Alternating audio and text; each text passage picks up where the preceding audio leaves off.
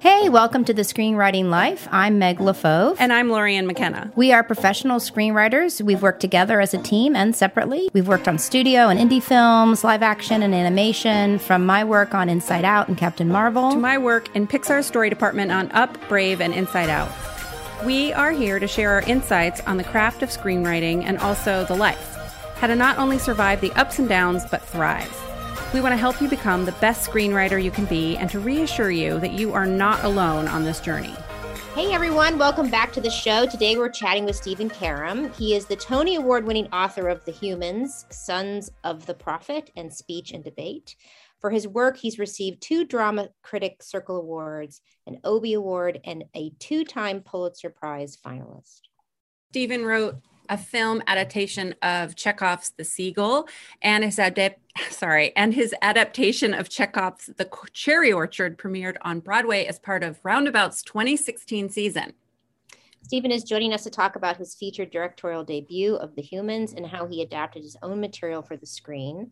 Thank you so much for being here and welcome to the show. Welcome. Thank you guys. Thanks for having me. So, uh, before we get into it, we like to talk about our weeks or what we call adventures in screenwriting. All right, Lorien. Uh, my challenge this week is to keep it brief. So, here I go. Um, I even wrote it here keep it brief. Um, so, uh, this week I've been working on this horror project I've been talking about, and I delivered it. Um, and of course, right after I delivered it, you know, I felt so good about it. I'm so proud of it. And then after I pressed you know, send and I got a drink of water. I was like, oh my God, it's crap. It's garbage. What's wrong with me? I don't know what I'm doing. And I texted Meg and she was like, it's part of the process. Go work on something else. So that was good. But what I really wanted to talk about this week was in writing that horror piece. And I've never written horror before and I've seen it. And of course, I did my research and I watched some horror. I'm still a little scared, but, um, you know, I don't know that genre from the inside writing it. So I sort of had permission to play and have fun in it because I don't know the rules of that genre and I respect them. And I know that that is a whole other craft writing horror. But I felt like I had so much fun writing it. And I, and I was trying to figure out later, like, why. It can't just be because I haven't written horror before. And I, and I and I had this and another project as well. I've been trying to find the tone of it and really really working hard. It felt really hard. What should this be? What should this be? And then someone I'm working with on the project said, "Well, what do you like?" And I was like, "Oh, what do I like?" And so I started thinking about movies I like and TV shows and what is it I like about them. And then this sort of joy came across me again like, oh, this is fun. This is the fun part. This is the discovery part how does what I like match this project? So it's not what should it be, it's what do I like, right? Which is such a different uh, question, mm. right? And I think when I'm writing, a lot of times I get caught in the what does this need to be? What does it have to be? What should it be? And that piece of I have to make a choice here. What if I make the wrong choice? We talk about this a lot on the show, like the barf draft or just make a choice or go down the cul-de-sac and come back and play. And I agree with it. I don't think I have felt it in so long though. So it was such a fun discovery of, oh, I can have this like sense of abandon and play and joy in what I'm doing. And it doesn't mean I don't still stick to structure and character and, you know, tight expositional dialogue and all the craft pieces I know. But I don't know, it's just something really freeing and I just feel so good about it you know, of course, I'm still awesome. waiting for notes on the script and I still have due dates and the pressure of life. And I'm doing all my financials this week, you know, so yay. But I don't know. It was really exciting That's as a writer. Awesome. Yeah. Yeah. Okay. Stephen, how was your week? Uh, my week was pretty good. It's, it's, I actually, I love hearing you talk about horror and your experience with it because having just launched something that I feel like I'm not surprised people are talking about um, the way the the humans the the film that I wrote and directed is sort of a collision of a, a, a horror movie and a family drama. But I think it's kind of great that you both that you weren't super familiar with the rules because I am a fan of the genre and I do know the rules really well and I found myself having to work hard to work up the fortitude to do what I really wanted to do. Like back to your question about what do you like? Well, what I really felt like was the right thing to do were to put, you know, kind of classic jump scares into a family drama, even though that's not a thing. Technically, right. that's not a thing you can do. You have to be one or the other. Or if you want serious character development, um, or the kind that people expect from an emotional drama or comedy, you know, how do those two things run up against each other? So uh, I don't know. I applaud you for for running towards what you what you love because I feel like you never go wrong there. Um, but my week was my week has been been pretty good. It's been the uh, you guys probably know it's like when something's out in the world, it's like trying to. It's been a week of uh, doing some press, but also trying to just get back to where I'm happiest, which is working on the, the next thing. Um, I've never had an office before. I've had a day job. I've worked in offices for so long that I never wanted one. So I'm, for the first time in my life, have a closet sized tiny little space. Um, and that's been sort of fun to, uh, you know, uh, to build that, out that little room. Mm.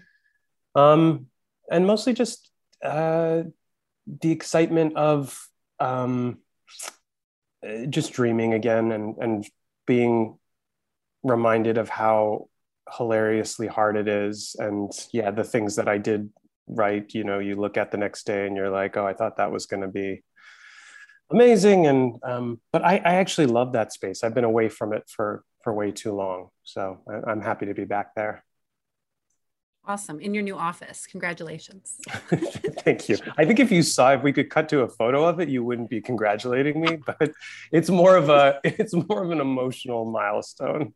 I yes. love that you're on an academy run with this movie and and we're like, congratulations on your new office. That's what we want. That's what we want to talk about. I feel like that's what the people want. Nobody wants to nobody wants to hear about for your consideration. I feel like let's make this about the, the what the people want, which is, is which is uh, which is like yeah, like how do you you know?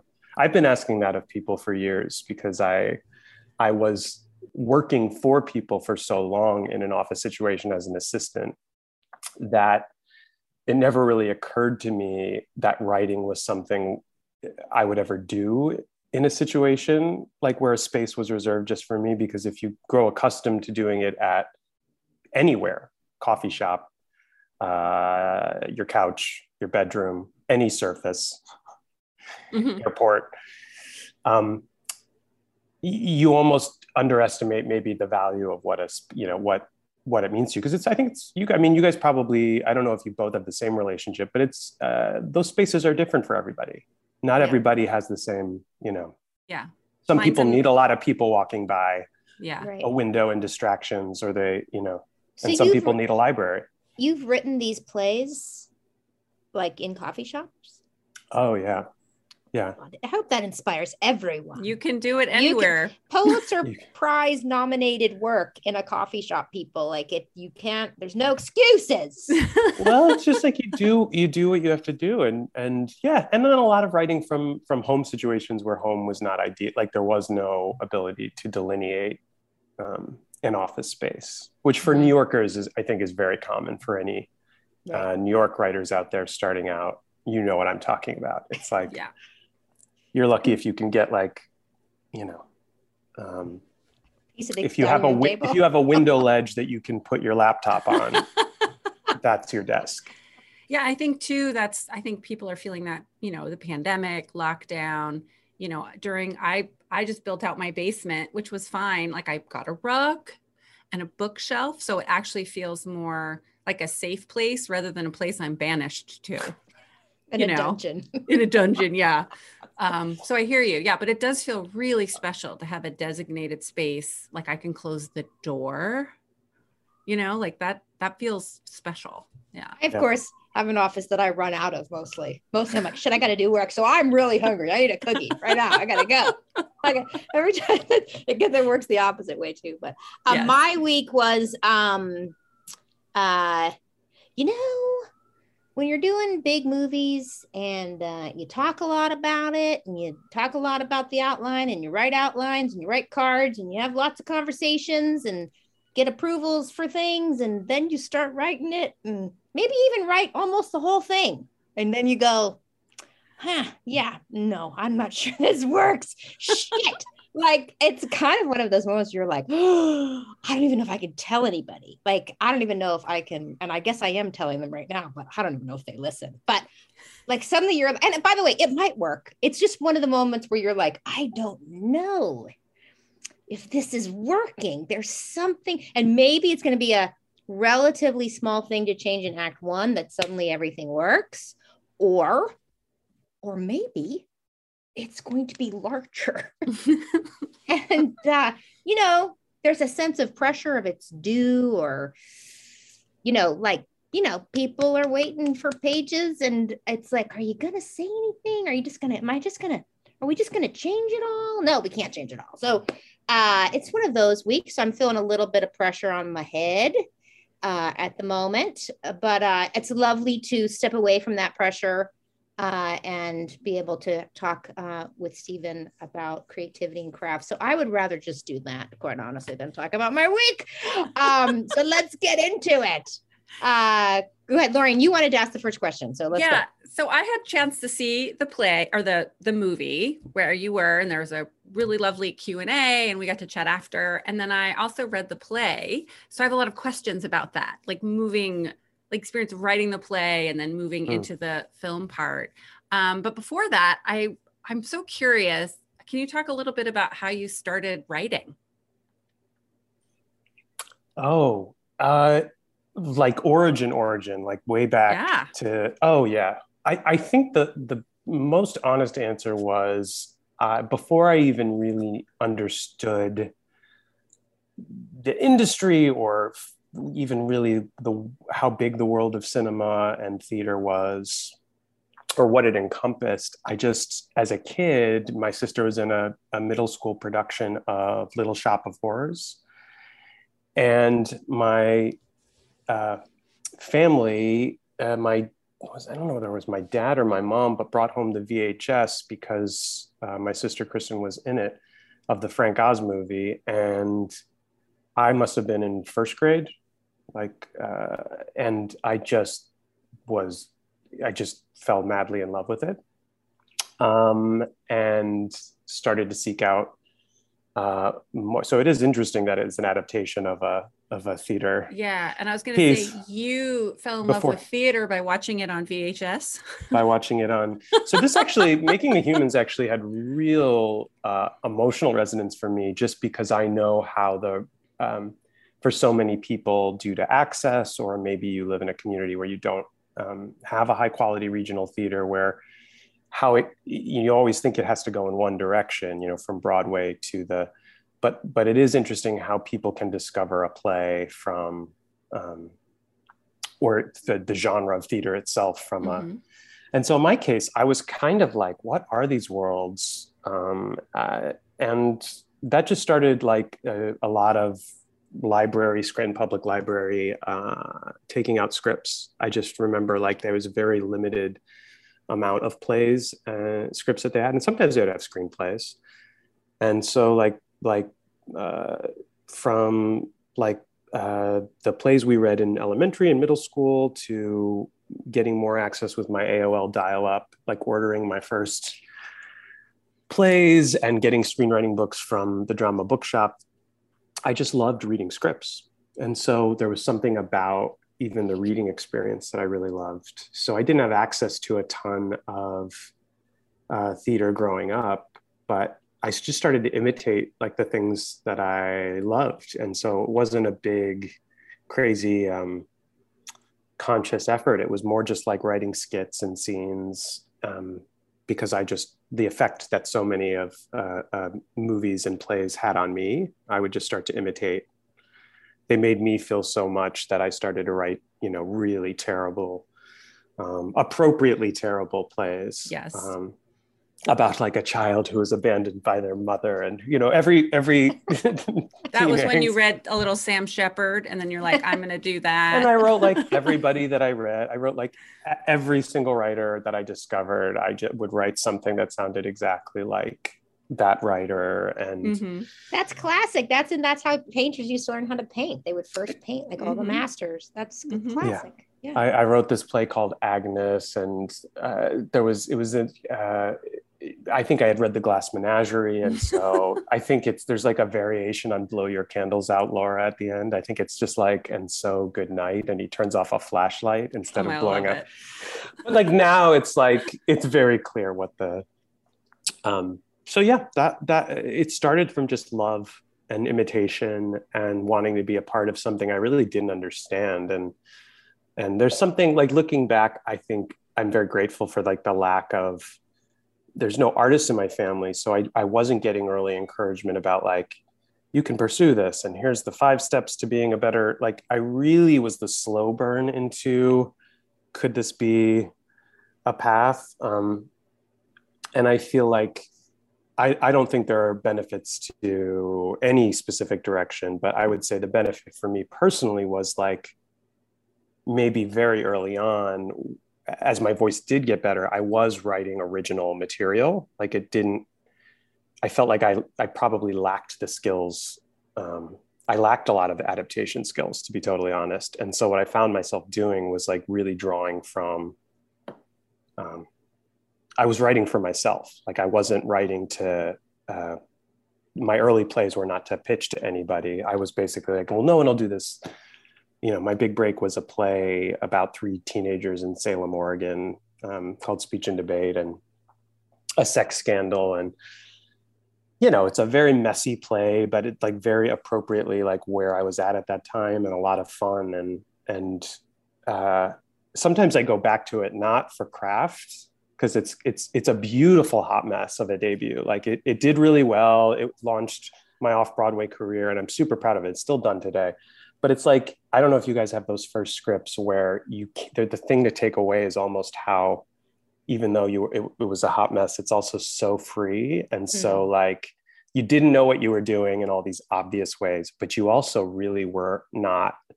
in your head mm-hmm. about pleasing right um, you were really trying to communicate something with a kind of sense of urgency and so, sometimes it's like a fun reminder of like remember how you just weren't concerned you just did that like you know you just um, so great. And were you, and so you said you were an assistant. What were you doing as an assistant? So I had a variety of temp jobs. Uh, uh, I was an editorial assistant for a year uh, at Simon and Schuster, but I was a temp paralegal for three years, and then for seven years, I was a legal assistant, essentially an assistant to five lawyers at a law firm um, here in New York City, a business law firm. Um, and was that a job that allowed you to write? Meaning, a lot of people come to LA and they they go and work like at an agency, and I'm always like, you know, the problem with that is there's no time to it's write. Like you are just drained and dead, and like, and again, I'm not saying don't do it, but you, you know, it's a harder thing to do. I think. How was it working? I know this is such a crazy question, but people, I just want people to know what was it something that you could go home and write? Did it allow you to do that? Yeah, Meg, I think this is like the best question because I feel like I tell this to my students every year, not as a lesson that they necessarily need to learn, but no one really told me that this was even an option. I thought, I, I similarly thought, like, should I be getting a job at an, an literary agency or, um, but I, I had worked for almost a year as an editorial assistant. And to your point, I had no headspace. I was reading book manuscripts. I was, and so it was very stimulating work. It was over 60 hours a week. And i know i it was it was literally a year where i did no writing. I learned a lot. Um, it was great to have work experience but i i had no energy to write. And i had to piece it together myself because i was like is this embarrassing? And uh, i don't know. But you just eventually i was just able to figure out that i uh, i found this job where i could get my health benefits and and salary not from the WGA, but through this law firm where um, I had the good fortune of being able to set up an arrangement where I worked 30 hours a week, but three 10 hour days. So eventually I was able to work Monday, Tuesday, Wednesday, 8.30 a.m. to 6.30 p.m. Long days, not easy. But then I had Thursday through Sunday. Uh, and to answer your question, yes, that was the thing that suddenly I started to create original material and I think it's different for everybody. You know, maybe some people want the stimulation of proximity to the thing they want to do. And for me, it was the total opposite. I wanted to leave the office and not care a thing about the job that I just left. Like, not, I had responsibility, but the way an assistant, you know, I made the coffee in the morning. I fixed yeah, the you paper could leave jams. the job. You didn't have to think about it or worry about Yeah. it. And how did you? What was the discipline that you gave yourself to write? Because that's the other question we get a lot, which is even if I find the time, they just, you know, I'm not Yeah. doing it. I don't know that I'm a great one to, to tell anyone about discipline because for me, my memory is that it was just the love of of like I really did want to write and see if I could potentially break through and ever get a production of something I wrote. And so the urgency for me was like probably just tied to also working 30 hours a week at a law firm where something would give eventually. And maybe that's also why I divorced myself early on is the editorial assistant work was really interesting. And if I started to have no time to write and fail as a writer, I could see myself maybe going, well, maybe I'll become an associate editor. Maybe I'll try to, even though my heart wasn't in it. Those are actually amazing jobs. It's just my heart wasn't in it. Um, and having the divorce made me realize, like, uh, okay, you're really going for it. And so it made the free time feel much easier to dive in and try to actually write scripts. Um, at the time, it was plays, so that uh, I'd actually have the answer to that question. How long were you working at that law firm before you got that uh, first production, that break? I am trying to think. So I had uh, I co-wrote a play that was off Broadway at New York Theater Workshop when I was 25, and it was right when I started this job. And then my big, big break, that speech and debate, my solo debut was I was 27, and I kept the job because off Broadway doesn't pay a lot. I got my first screenwriting job, which we can talk about later. I learned a lot from that gig.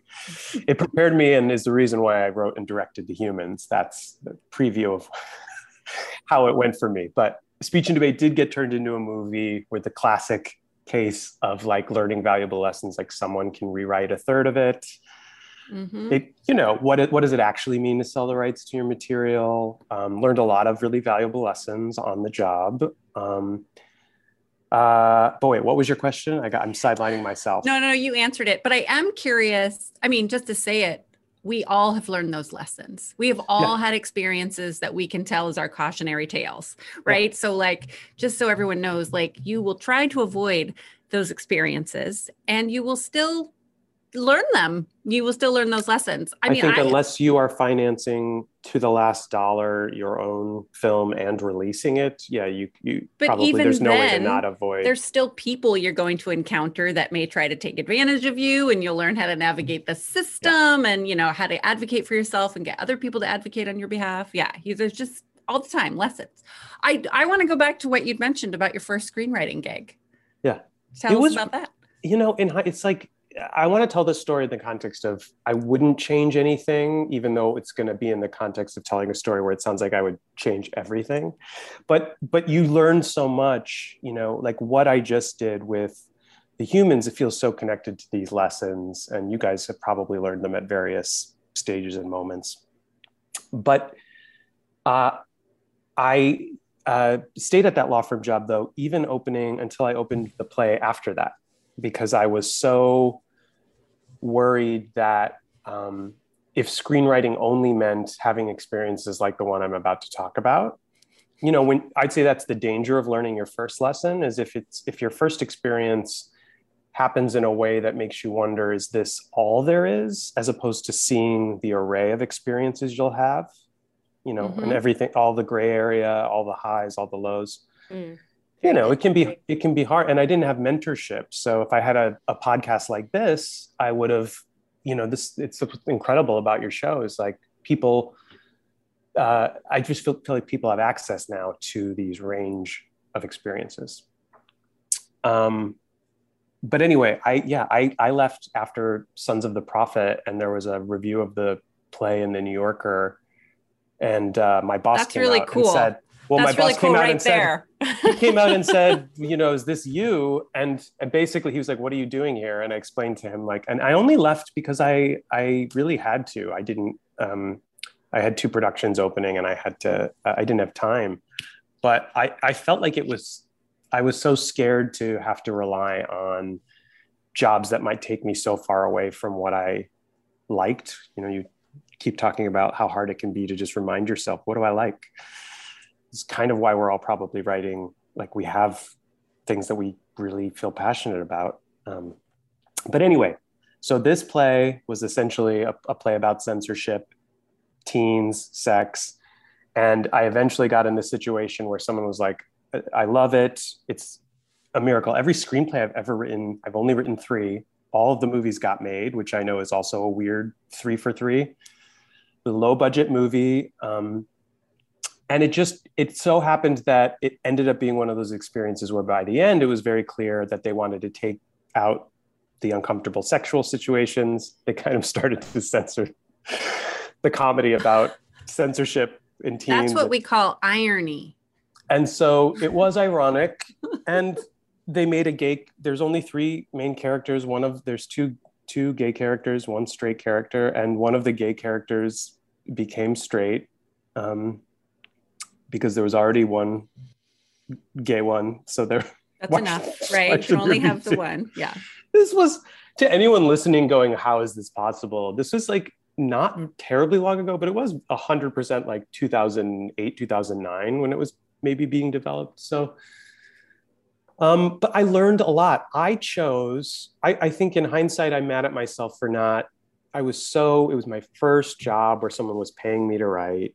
Um, I joined the guild. It was very exciting. And it was so heartbreaking that I was, I was, I, I didn't know what the right thing was to do. Do you walk away and say, I see what's happening, you know, and I didn't have the sophistication to say the best thing for me is to step away. And I'd say the only upside of that was I really did stay. I did get to go on set.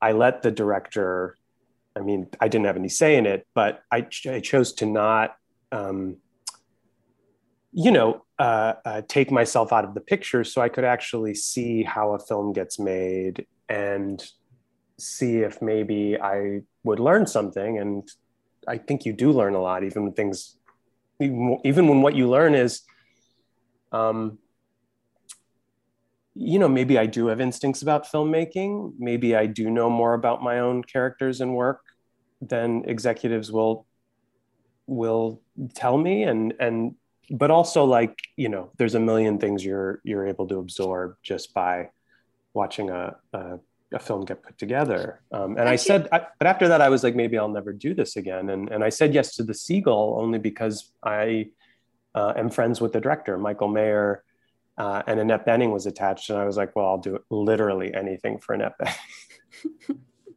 what we all. Yeah. How did you emotionally get to a place where you know you'd been kind of beaten up right? Your your characters was were changed you know and you went you did it and you decided to go on set and commit to it. But how did you do that emotionally?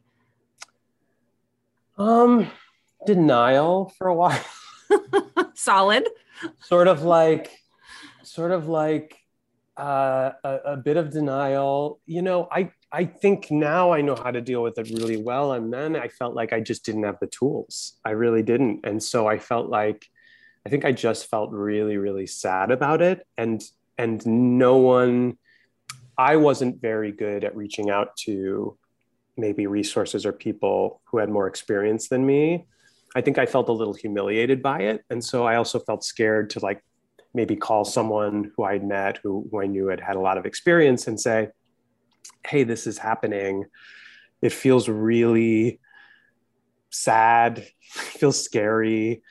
Uh, should I just walk away and just, you know, watch it on Netflix like two years from now? Or, or, um, and you know the only thing that i did i sort of made an executive decision to petition with the director for him to get writing credit. And i have to say maybe this is props to our, our union. They rejected even though i co-signed the letter and a third of it had been changed i still have sole writing credit. Um, mm. i don't i don't know if, if people have a fascination with writing credits but that that i found really amusing too where i was like oh even if the writer's like no, even if you're like, could we please could you give please them the credit?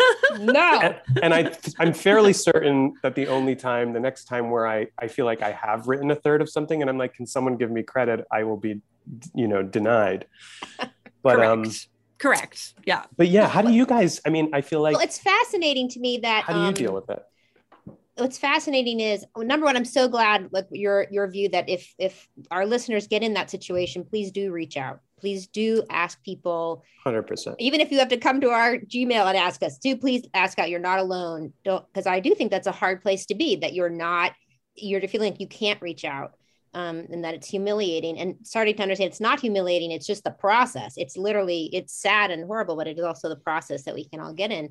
And yet i also see a theme in in the humans of all of those characters so holding in their own humiliations or their own sorrows and not reaching out and connecting you know that that that inclination you had wherever it came from be it your brain chemistry or or or your childhood or who knows. And you and i grew up right next to each other so i i can guess where it's coming from um in terms of the midwest mentality right? Of uh, and i love the midwest so i nothing against the midwest but there is at least there used to be uh back in the buggy whip days uh, when you were growing up there that you didn't do that um and I Still, it's still see it there, by the way. I'm fresh out, and it's still there. So I grew Yeah. up in uh, I grew up in Warren, Ohio, right near Youngstown, right near Scranton. There was all steel town stuff. amazing Um, so what do you feel like that is is this a theme in your work that you see?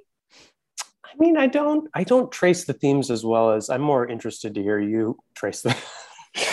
trace them. Um, uh, I suppose. I mean, I, I guess I could see that. I, I just genuinely don't think about it that much. I feel like at the time it was also so tied to um, genuine uncertainty about would I be like blacklisted? Would I be if I if I complained? Like it wasn't about Right, right, right. will people think it's silly that I'm mad one of my gay characters is being turned straight? It was much more like, is this how you never get allowed to write a Mm. screenplay again? Right. I really, I, I mean, I was in my 20s and I really didn't know how Right. the industry worked or what um, were there were there repercussions uh, uh, or was it just part of like you know part of it is just you, you have to just smile and not speak your feelings as a screenwriter is that is that part of what you have to learn to do well, So This is this is what I use my manager for. Honestly, Yes. it's almost every once a week. I'm like, okay, now this is the situation. Yeah. What is this? Um, am I in the right, in the wrong? Is it good? Is it bad? Do I say anything? Do I Yeah. say anything? but what i will say in terms of setting up future career moves and and projects and the way i just even think about starting anything is it did sort of like make make me think about um just like the patterns of like well well you know um you can't control everything and you'll never be able to and so knowing that things Wait, can go off the what? rail- i know I- This is I hate to- news. I hate to I'm break this to upset. so it's like it's like given that anything can go off the rails in unexpected ways at any moment um, what can you what can you choose and and i've learned to just you know that's been really sort of freeing and and uh, there were moments during the project where i had this sort of sinking feeling and didn't know what to do with it and now i feel like it's that sinking feeling is sort of a guide like oh this person um, doesn't want doesn't see the story the way I do, this would probably be a bad partnership. Like everything that you think is special and great about the project seems to not be.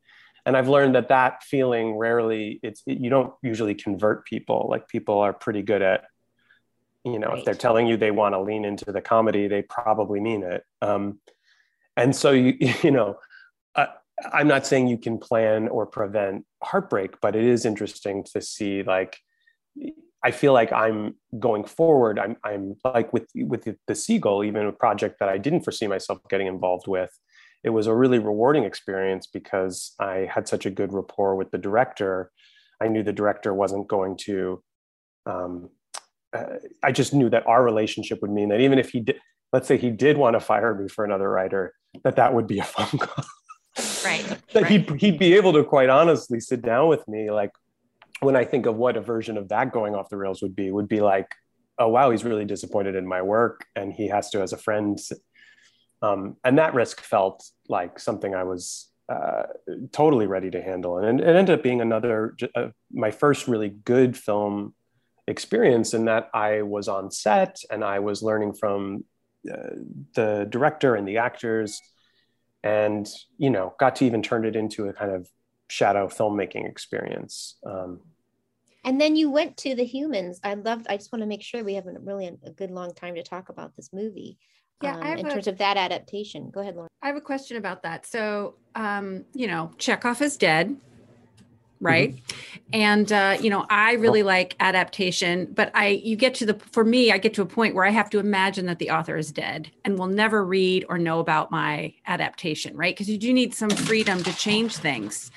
Um, so in adapting your own play into a movie right and the play is different than the movie in a lot of ways right structurally so many different ways right so how do you sort of kill the playwright so you can be the screenwriter I or do you so think about it easy. that way? Maybe you don't think about it that way. uh, I think I, I, I think my approach was that I didn't think about that consciously, but I actually found it really easy because I had also never directed before, and so having being in the driver's seat in so many ways weirdly made it very easy for me to feel like my source material was was just a blueprint uh, because I knew the soul and the blood and the guts of this story. I knew the, the heart of it. I knew the core of it. So I wasn't ever going to go in search of that and do some crazy thing where it's like, what if the mom's, you know, a guy from mm-hmm. Cleveland instead of a, like, I was never going to fall into any trap of like, uh, what's working right now? Like what's what are people like in mystery? Maybe it'll, it'll, be a mystery. Maybe something gets lost in the house and they go you know. So so it felt really easy to just because i love the medium so much and i'm i'm such a cinephile it was basically just like what actually is this as a movie like and what does the genre do that no other genre can do? Because the play worked in such a specific almost like um, uh, like exhibitionist fashion that was something you could only do in a theater where you're looking at everyone in every room all the time that the only way to think of it as a film was to go well you, you can't you literally can't capture what made it a play on film the way you would like you know a more traditional cross-faded drama you could say all right we'll just go over the shoulder and get this scene then we'll do this scene then we'll film this dialogue so I think there was something about what made it unique theatrically being impossible to capture um, was very freeing in just that's, thinking about uh, as a film. That's really interesting. Two of our uh, listeners had a question about the dialogue adaptation, specifically Carly and Ben. You know, Carly was interested just generally in the dialogue adaptation over to film, and Ben had an observation about he loved that in the film adaptation, lines that would ordinarily get big laughs in the theater were so, as Ben says, enveloped in intimacy of the film. He found it himself much more aware of the pain under the comedy. So I'd love to talk to you about that in terms of the dialogue and the shift that started to happen. Yeah, I mean, the most noticeable thing was that a third of the dialogue sort of disappeared because so much in terms of uh, relationships, including like the humor and in certain moments, could, was just able to be teased out through behavior. Um, and again, that was something being my first time as a writer director, I, I felt like I was a bolder writer because I knew I knew a thing that would be very hard to explain would get pushed through. Um, or at least I would try to. We've talked a lot about derailing, but um, in this case, I really was given the keys to the car. I, basically, the the budget was kept. the result of me getting the keys to the car was that the budget shrank tremendously, uh, and we had under thirty days. And but but what that did mean is that the risk was like, okay, but we want to see what you actually want to do here. So moments like like uh, a fake fireplace and Beanie and Steven Beanie Feldstein and Steven Yeun's characters relating to each other and giving you a taste of their relationship, less through exhibition, uh, uh, exposition and dialogue, but more through how they handle, how they relate to this, you know, video projected fire. Um, felt very clear to me. I loved it so much. Sorry, well, there's two kinds of people. There are there are tur- turn it off, and there are I celebrate your. And I loved it as a as a as a way to explain character and relationship. Sorry, I didn't mean to interrupt you. But but you guys could probably relate to this. That's a kind of golden moment that I wouldn't be surprised if I wrote that in a script and sent it to a studio, and I just found that the director xed it out because it, it can get lost in translation really easy. Even if you sort of know you know, and we premiered it at the Toronto Film Festival and just uproarious laughter, you know, it was the, it's like the one time I got to see the movie with like in a 1500 seat theater.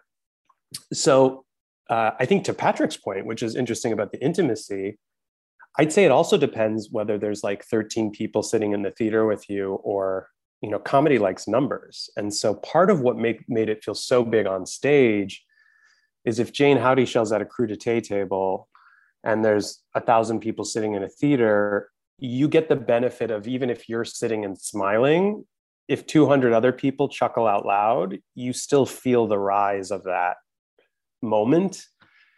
And I feel like uh, having been to like 30 film festivals with the film, it's like you also experience that in when there's more than 100 people in a movie theater, I, it feels much funnier and when it's you alone with your feelings. and so many of those moments, to, to that good observation, I think the funniest moments are funny and something else. And I think that's personal. I think to some people, you know, that's what makes the the film hard to categorize from some people is that, um, you know, if you see your mom and Jayne Houdyshell, a joke about Weight Watchers or a moment is sometimes just you can turn it to one mindset is like that's just funny, and some people see the complicated, uh, funny sadness with somebody who's, um, you know, it's to me that's the comedy of what would you call it of like, just like recognition life. or life or like when it's comedy of recognition. It's not a joke line, but it's oh my aunt my aunt's like that my dad's like that. And so it's twofold. It's like eye rolly it's funny and it's it makes you think about your you know the people in your own life maybe. Um, and now add on to that the the scared jumps which i literally watching the movie yelled out loud by myself in my room. Um so but the, now there's like another layer on there of the kind of i mean horror to me sometimes means like you know which that's not what's going on here obviously. no no um but there is a creepiness there's a i don't know what the word is. Somebody help me. What's the word dread, well, like, right? i feel like Dread, yeah. Yeah. i feel like i feel like some people depending on i mean it's what i love about the genre is is some people define horror by fear alone like was i scared? It's not about gore. Like gore is a category of horror.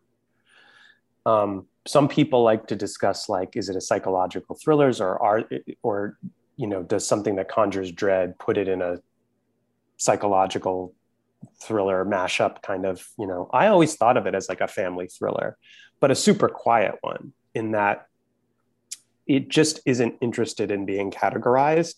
So part of what i always knew is that it would fail in any genre. It fails the tests in any genre right? It's people go oh my god i can't believe how funny it is. But then if you tell people it's funny and it's a comedy it's a huge fail for a comedy because then people are like oh way too serious for comedy.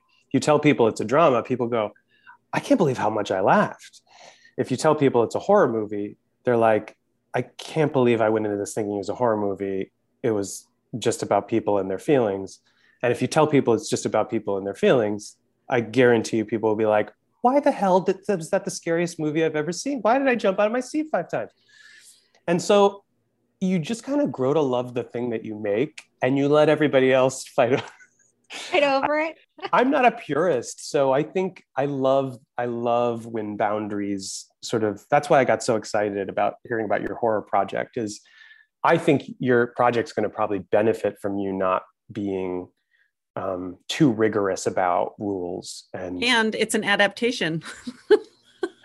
Well but but like but the I author's dead so i'm okay. But i think that's great. I think i think sometimes the lack of you know like i think those jump scares exist. Like Jayne Houdyshell is exploring the, it was my naivete that allowed me to actually put in what other people were pointing out were like that's a literal traditional jump scare that you literally directed and wrote. Whereas i was thinking wouldn't it be great because you can control point of view in a movie like you can on stage if so much of the mother daughter tension is what what i find to be like like beanie the things that beanie will say to her mom the things that when really that to me emotionally all those scenes are about two people who want to be closer to each other want to be better seen for who they actually are and they just keep missing. It's like wide right wide left and it's also because they're so much like each other beanie's the classic 25 year old who who has no clue how much she is like her mother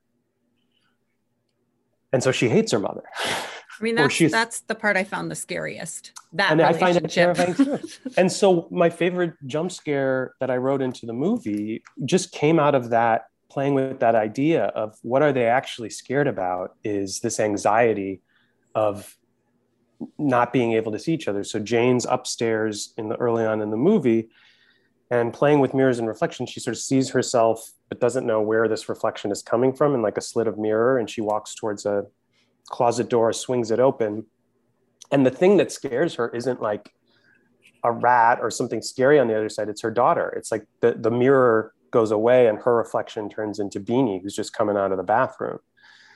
And it's like one of the biggest, if you see in a movie theater with people, I mean, it gets actual like you're watching Halloween 4, which is, it's so fun, but it's also playing with the, like all my other favorite horror movies do. It's like the scares are coming also from this um, real emotional anxiety. Like, how do you play with, you know, the, the anxiety of your mother not seeing you or of like tiptoeing around the person whose house you're in and and feeling like you'll never be seen by them or you know wanting to be closer and missing each other well it's like mirrors and so you know what's the thing that actually is scaring her the most what if we put beanie on the other side of like the door um i don't know does that make any sense Yes, It's- it does. Yes. It totally does. And Yeah. it- that's the one I scared. That's the one I screamed at. and, and I I, think want when I saw it, everyone got scared and then everyone laughed.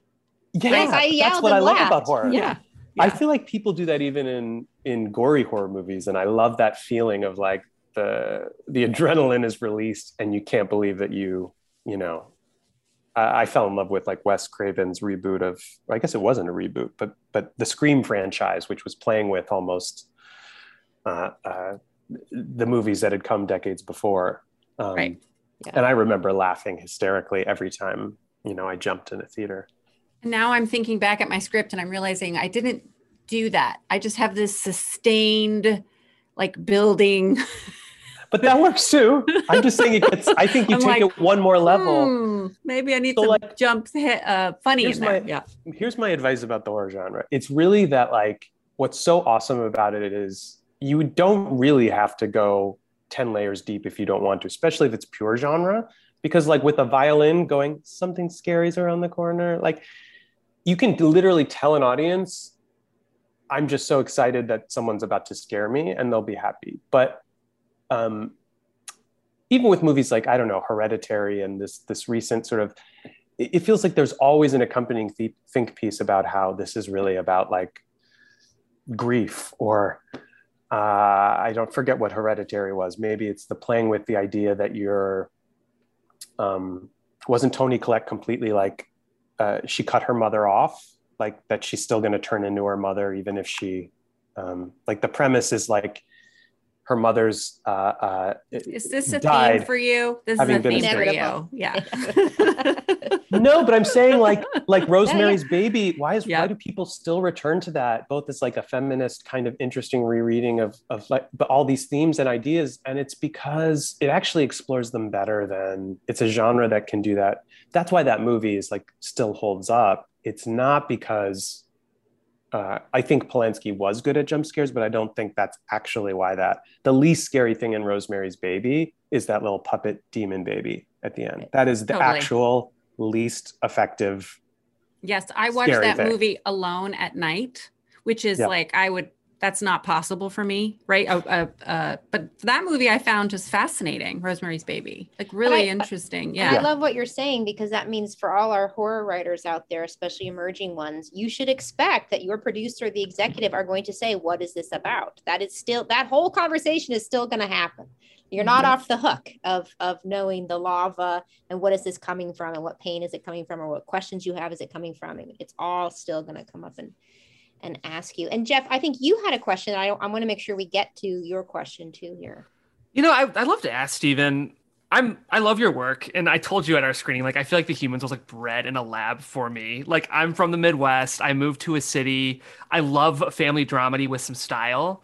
Um, but I'd love to ask one thing I love about your work is I feel like you toe the line between irony and like a little bit of loving snark, but like a really profound earnestness. And when you talk about these jump scares or the horror or even the comedy, it's all grounded in these really human i mean not to use the title of your movie but um like human recognizable things about family or love or relationships. And i don't know i feel like a lot of writers who want to seem smart or write funny they they're afraid of being earnest on the page. And i'm wondering if you could just speak to that a little bit Yeah, I mean, I mean, you guys have talked about this in different ways on the podcast. I guess like uh, it can be so hard to just get back to what uh, is authentic for you, and so I feel like maybe this is a roundabout way of answering this, but but I've always had a good inner compass about um, when I create something that feels honest to me and that can that can encompass things that are broad comedies um, you know all the things i've written i'd say the humans maybe fits most into that category in sons of the prophet the the kind of work you're describing. But even when it's i'm uh, pushing like different boundaries or extremes like that word like authenticity and honesty it, it it's pretty porous for me but it's like it's developing the part of you that knows like yeah this is this is this is right. Because enough people especially if it's not um, just earnest and sincere and compelling like they just mean different things to different people. So I, I almost feel like the big mistake is as a younger writer is trying to or as writer of any age um, traps I fall into is trying to write with an aim to please people is how you almost like always ensure you won't please anyone or or maybe go in a direction where you're the intentions were to have a broader audience but you end up shrinking your audience. Um, and and so I guess I just I I I feel like I try to always come back to like what um you know do is the moment the sort of bread and butter and does it have the lava because uh, I, I, love the word lava Maggie. But is the the molten core of the thing is it present in the scenes that that I'm writing? And so a lot of it was really hard. Like I really thought when I was writing and originally back in the play like this moment where Jayne Houdyshell just sits at a table talking about her week her daughter literally just says how how you doing mom and Jayne has one of the longest monologues in the play, which is just her sitting at a table talking about who she knows that's sick, how she's volunteering, what's going on. And you chart this really slow, but it requires such trust in the audience and its an intelligence that both on stage and on screen, it's it's really hard to go to those places because you're like, oh my God, I'm a screenwriter. I should be cutting really quick. Like I should be, should be, this should be done in snappier jump cuts or it, it should be her over. But somehow I was like, even when I was translating it to film, I was like, the, the weirder filmic version of this is that the camera's just locked on Jayne. And so you don't even get to see the heads of the other characters around her. And I just think that stuff is not about and I did that because I knew everyone would love it. I'm sure 20 people were like, "This is crazy. Why aren't why aren't you cutting to Amy Schumer's reaction? Why aren't you cutting to?" And but it is about you end up making something that feels really genuine and true for you and and I always have that feeling when I'm watching writing or a film where I feel like the collaborators enough of what the artists were really trying to do made it into the final product and I always feel when something was written by committee. mm. because you feel when someone something's written more by committee but like a huge success where like the committee was trusted like the brains of the committee was still this really powerful soulful force and we all know the feeling where you're watching it and you're like too many cooks you feel like the committee failed somehow or the committee hired another committee. And, and, four other committees came in and then they fired those four committees and three other committees came in. So that's a really long-winded answer but it's oh, no, it's the only answer. but it's the only way i can maybe leave enough room to, for other people to go like oh that's true. I do like these broad comedies but i'm always still going after the what feels really authentic and meaningful in those you know in the slapstick um, yeah absolutely. Awesome i love that. What brings you the most joy? In your writing what brings you the most joy as a writer? I feel like um, i am always happiest getting to uh, explore questions that i can't answer. Like returning to returning not to things that i only know a lot about, but where my passion connects to also a lot of a lot of um, unanswered questions, and I feel like it always gives a nice searching quality to the story, and less like here's a lesson I'm going to teach you. It's more like come on this journey with me. Love that. I, yeah. I, like stories that have a searching quality.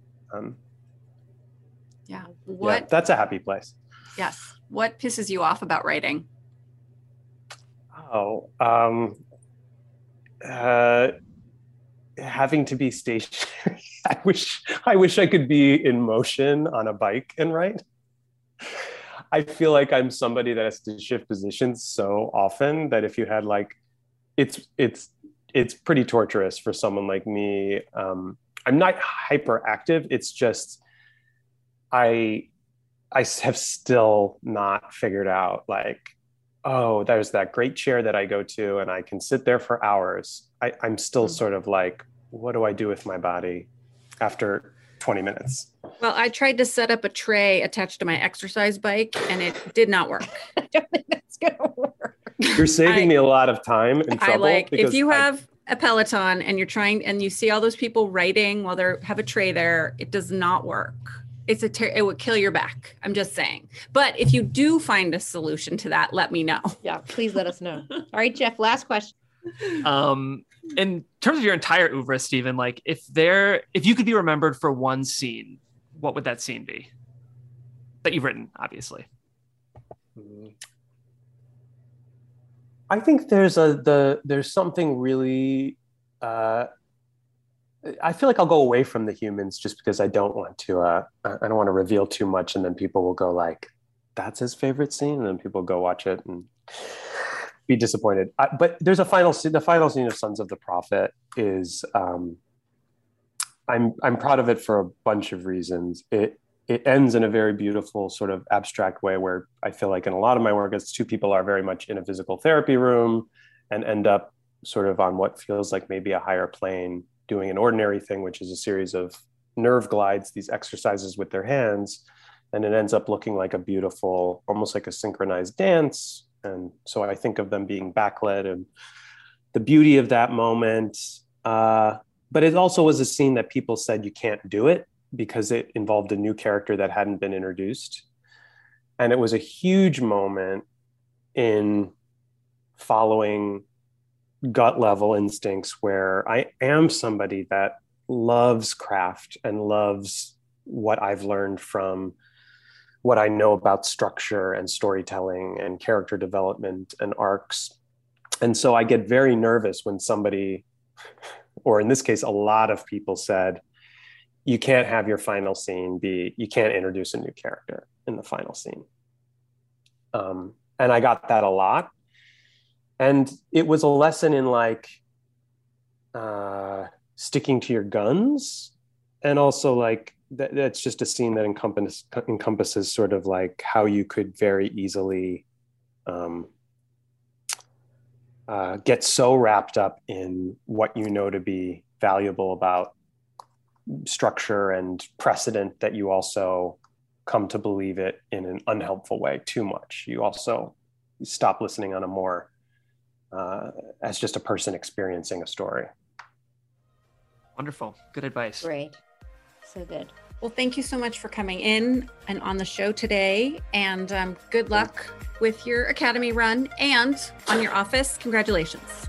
Yes, congratulations on all of it. Thank you so much for being here. And to our listeners, please uh, drop us a review. Come and find us on the Facebook group because we really love talking to you. And remember, Thank you guys. you are not alone. Keep writing. Thanks for tuning in to the Screenwriting Life. We love our community and we want to get to know you even better. Join our Facebook group at facebook.com slash the screenwriting life or email us at the screenwritinglife at gmail.com to have your question considered for the show. You can also suggest topics by emailing us there. Also, we'd love for you to drop us a review on Apple Podcasts. Even if we don't read your review on air, trust me, we have read it, and not only does it mean the world to us, but it helps other people find the show. We've always been driven by mission and mentorship, and reviewing our show helps expand that mission. And of course, until next Sunday, happy writing.